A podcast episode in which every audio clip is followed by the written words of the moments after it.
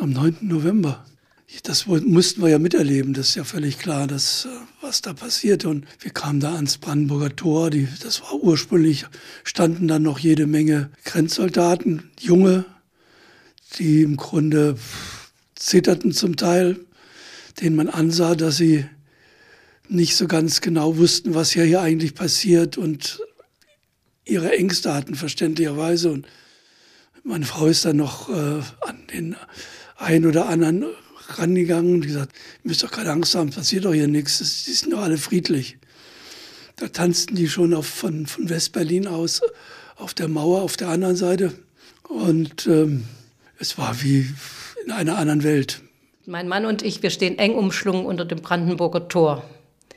Das Paar Deutsch-Deutsch jetzt ist die Mauer offen. Und da war ein Freund von uns, der ähm, bekannter Agenturjournalist, der hat uns also da fotografiert. Und da hatten wir immer gehofft, ach, der müsste uns doch mal die Fotos zeigen. Und immer wenn er uns gesehen hat, ist er so komisch um uns rumgeschlichen. Und dann später hat er uns gestanden, ach, seid nicht böse, ich habe euch fotografiert an diesem 9. November 89, aber ich hatte vor Aufregung keinen Film im Fotoapparat drin.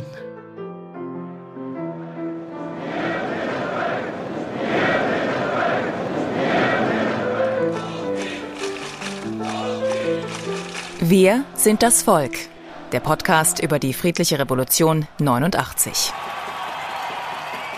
Wir begrüßen Sie zur fünften Folge vom Podcast Wir sind das Volk. Schön, dass Sie zuhören. Und wir sind Pierre Gemlich und Björn Menzel. Die heutige Geschichte ist fast zu unglaublich, um wahr zu sein. Denn da arbeitet ein Journalist aus dem Westen als Korrespondent in Ostberlin. Und er verliebt sich in eine Ostjournalistin aus Dresden. Eine tatsächlich einzigartige Beziehung im Kalten Krieg. Wir haben beide getroffen und sie haben uns spannende Geschichten erzählt aus ihrem Leben als Journalistenehepaar. Mit Abhöraktionen, Grenzgängen und Dokumentenschmuggel. Bettina und Hans-Jürgen Röder leben noch heute in Berlin. Ihre Wohnung befindet sich 1989 an der Grenze, heute mitten in der Hauptstadt. Ich bin mein Suhl Thüringen geboren und 1954 mit meinen Eltern und drei Geschwistern über Westberlin nach Westdeutschland abgehauen. Und ähm, das habe ich lange nicht so richtig verkraften wollen und können. Jedenfalls ist daraus dann der Wunsch erwachsen, weil ich das auch als totale äh, Ungerechtigkeit empfand, dass äh, nach einem Krieg ein Drittel der Bevölkerung äh, für die Schäden aufkommen muss, die die Gesamtbevölkerung vorher angerichtet hat. Ich sage ich mal sehr plakativ. Und ähm, mein Wunsch war es, das hätte auch in anderen Bereichen sein können, aber es bot sich dann der Journalismus an, ähm, die Grenze zwischen den beiden Staaten etwas durchlässiger zu machen im Rahmen der Möglichkeiten. Ab 1975 arbeitet Hans-Jürgen Röder als Journalist in der DDR. Anfangs bei einer kirchlichen Einrichtung, die eine Zeitschrift herausgibt. Später für den evangelischen Pressedienst, eine westdeutsche Agentur, die Medien in der ganzen BRD mit Nachrichten und Korrespondentenberichten versorgt. Möglich macht es ein Abkommen zwischen den beiden deutschen Staaten. Es geht ja zurück auf einen Briefwechsel im Zuge der äh, Verhandlungen zwischen der DDR und der Bundesrepublik alt über den äh, Austausch von Korrespondenten in den jeweiligen Hauptstädten. Und auf diesen Briefwechsel hin konnten ab 73 westdeutsche Redaktionen Mitarbeiter, Journalisten in Ostberlin akkreditieren und umgekehrt auch äh, ostdeutsche DDR-Redaktionen äh, Mitarbeiter in Bonn. Und das lief eigentlich relativ unproblematisch. Die DDR gewährte den Korrespondenten eine ganze Reihe von Privilegien, Dauervisum, das alle Jahre verlängert werden musste. Sehr wertvoll eine sogenannte Grenzempfehlung. Das war ein Stückchen Papier, nicht viel größer als eine Scheckkarte. Da stand lediglich drauf, das DDR-Außenministerium bittet die Grenz- und Zollbehörden der DDR, den XY bevorzugt abzufertigen. Und das hieß, dass wir bei der Grenzkontrolle an den normalen Schlangen vorbeigeführt wurden. Haben sie dann extra so Hütchen weggenommen und dann konnte man auf so einer gesperrten Bahn vorfahren und die Abfertigung ging dann auch ruckzuck. Und beim Zoll hieß das faktisch, äh, dass man gar nicht kontrolliert wurde. Also weder Rückbank hoch, Kofferraum auf und so die üblichen Prozedere fielen Gott sei Dank weg. Als Westjournalist im Osten ist man auch ein Mann mit Privilegien. Hans-Jürgen Röder hat eine Wohnung in Ostberlin und genießt aufgrund seiner Arbeit so etwas wie Immunität, auch wenn der Staat ihn genau beobachtet und zuhört.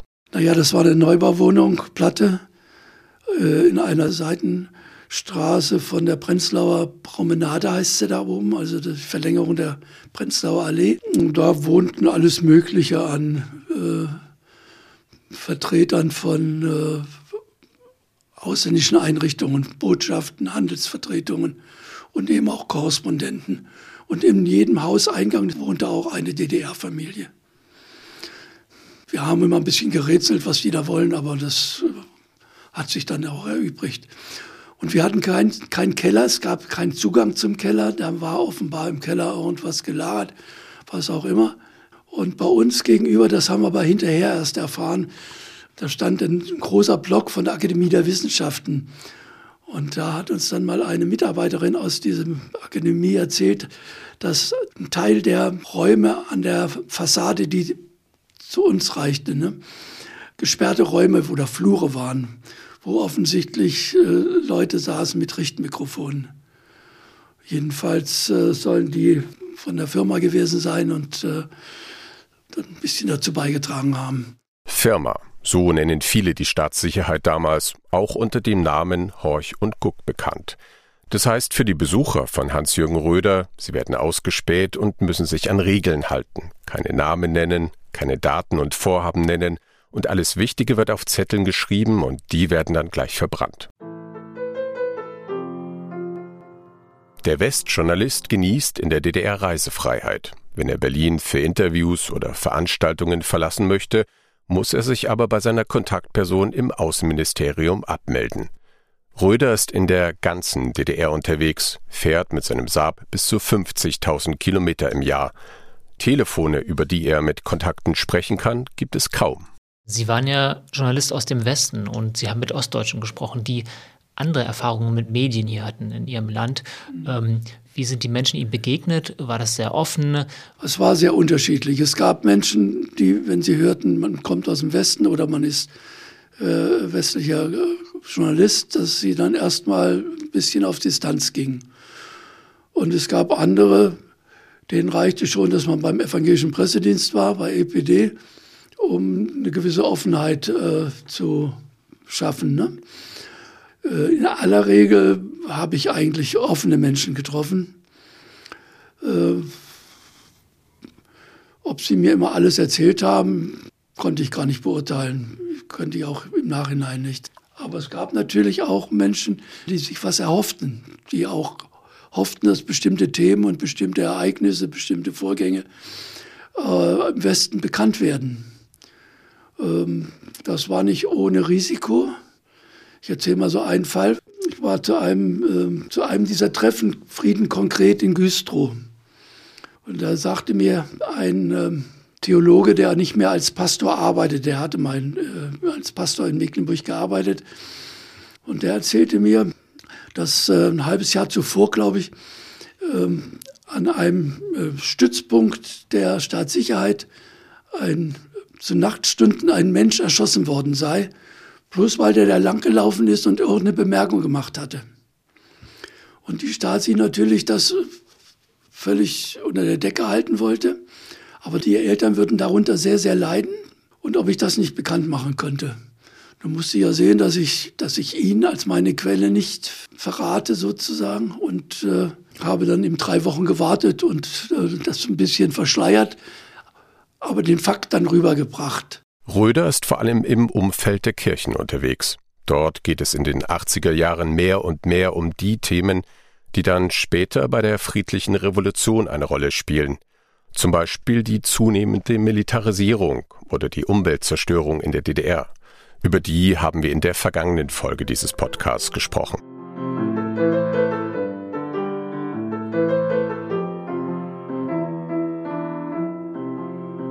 Anfang der 80er Jahre ist Röder zu einem Treffen ostdeutscher Kirchenzeitungen eingeladen zum Austausch von Informationen.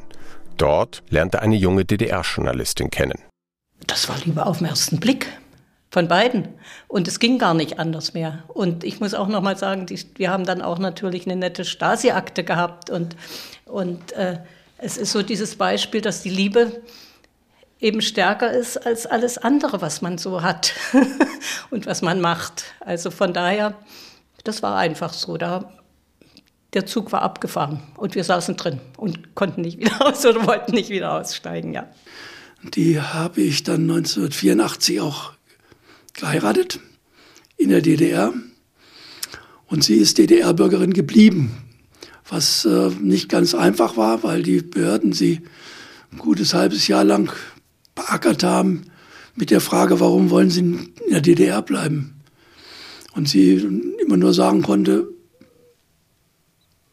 das wollt ihr doch, dass wir immer in der DDR alle bleiben und jetzt will ich hier bleiben und dann ist es auch nicht recht.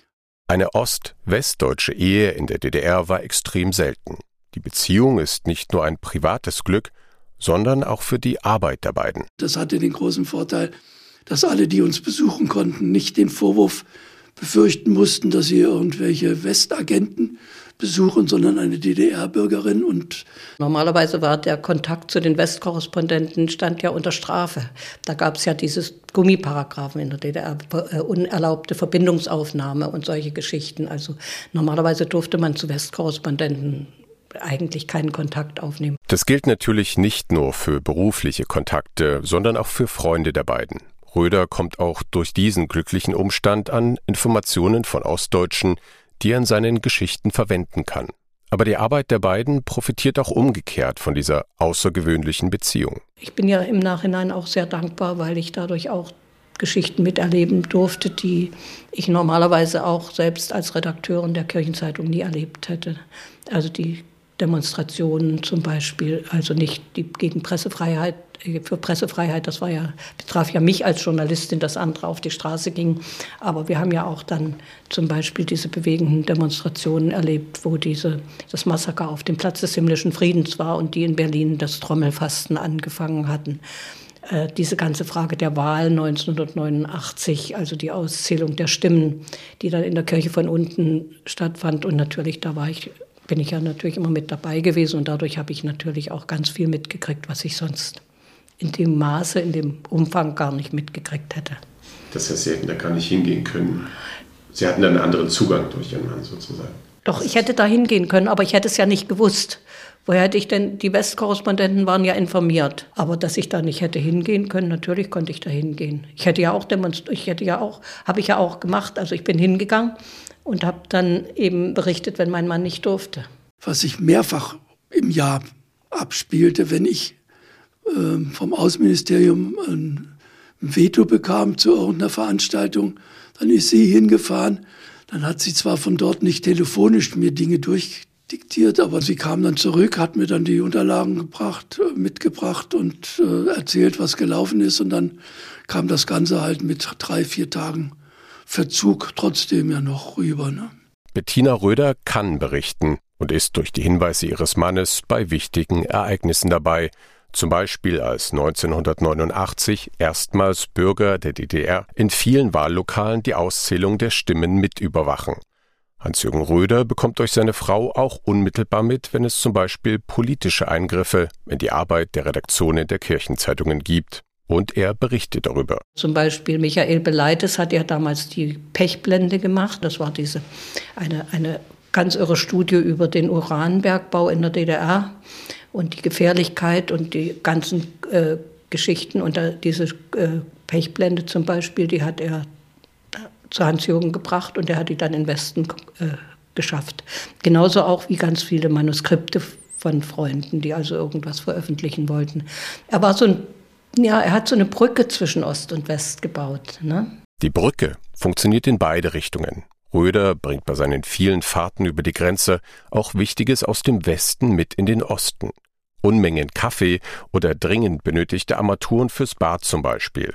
Aber vor allem auch Zeitungen und Zeitschriften wie den Spiegel oder die Zeit. Davon habe ich reichlich hin und her geschleppt und zum Teil eben dann auch äh, zwischen Gruppierungen die Kommunikation befördert, befördern helfen. Das haben die anderen auch gemacht. Das war jetzt nicht eine, eine Großtat von mir, sondern das gehörte mit dazu. Wir wurden immer wieder angesprochen und man musste sich natürlich schon überlegen, ob äh, derjenige, diejenige, die dann jeweils fragte, das für sich behält, was man ihr anvertraut oder äh, es weiterträgt und dementsprechend, wie die Antwort ausfiel, hat man es dann eben gemacht und ich hatte eben reichlich Kontakt eben in diese Gruppen rein und die hatten reichlich Bedarf an solchen Kontakten, an, an Kommunikation über die Grenze hinweg, die aber eben auf dem Postwege nicht so richtig funktionierte. Damit hilft Hans-Jürgen Röder vor allem Gruppen der Opposition, die oft unter dem Dach der Kirche agieren.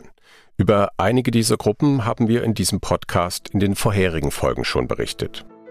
Was uns jetzt schon nach wenigen Folgen auffällt. Jede Gruppe, jeder, der sich darin engagiert, trägt einen kleinen Teil dazu bei, dass es zur friedlichen Revolution kommt. Und genauso sieht es auch jede und jeder, der mit uns spricht. Auch das Ehepaar Röder.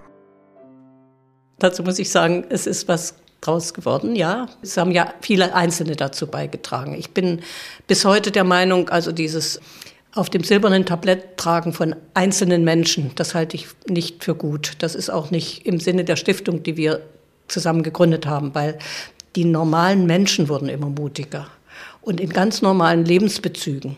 Und wenn das auch sogar SED-Leute waren, die 88, 89 dann mutig wurden, auch das, denen ist das ja noch mal höher anzurechnen als anderen. Also ich, ich meine, natürlich, wir haben beide auch dazu beigetragen, aber, aber letzten Endes war es dann, waren es dann immer mehr Menschen, immer mehr Menschen, die aufrecht gingen, die selbstbewusst wurden in einem Land, das eigentlich, und das muss man sich ja heute noch mal klar machen, das von einer Mauer umgeben war und wo man ganz wenig Rechtssicherheit hatte. Für die kritische und engagierte Berichterstattung in der DDR erhält Bettina Röder 1997 das Bundesverdienstkreuz. Sie gründet die Stiftung Friedliche Revolution mit und gehört seit 2021 zum Kuratorium der Stiftung.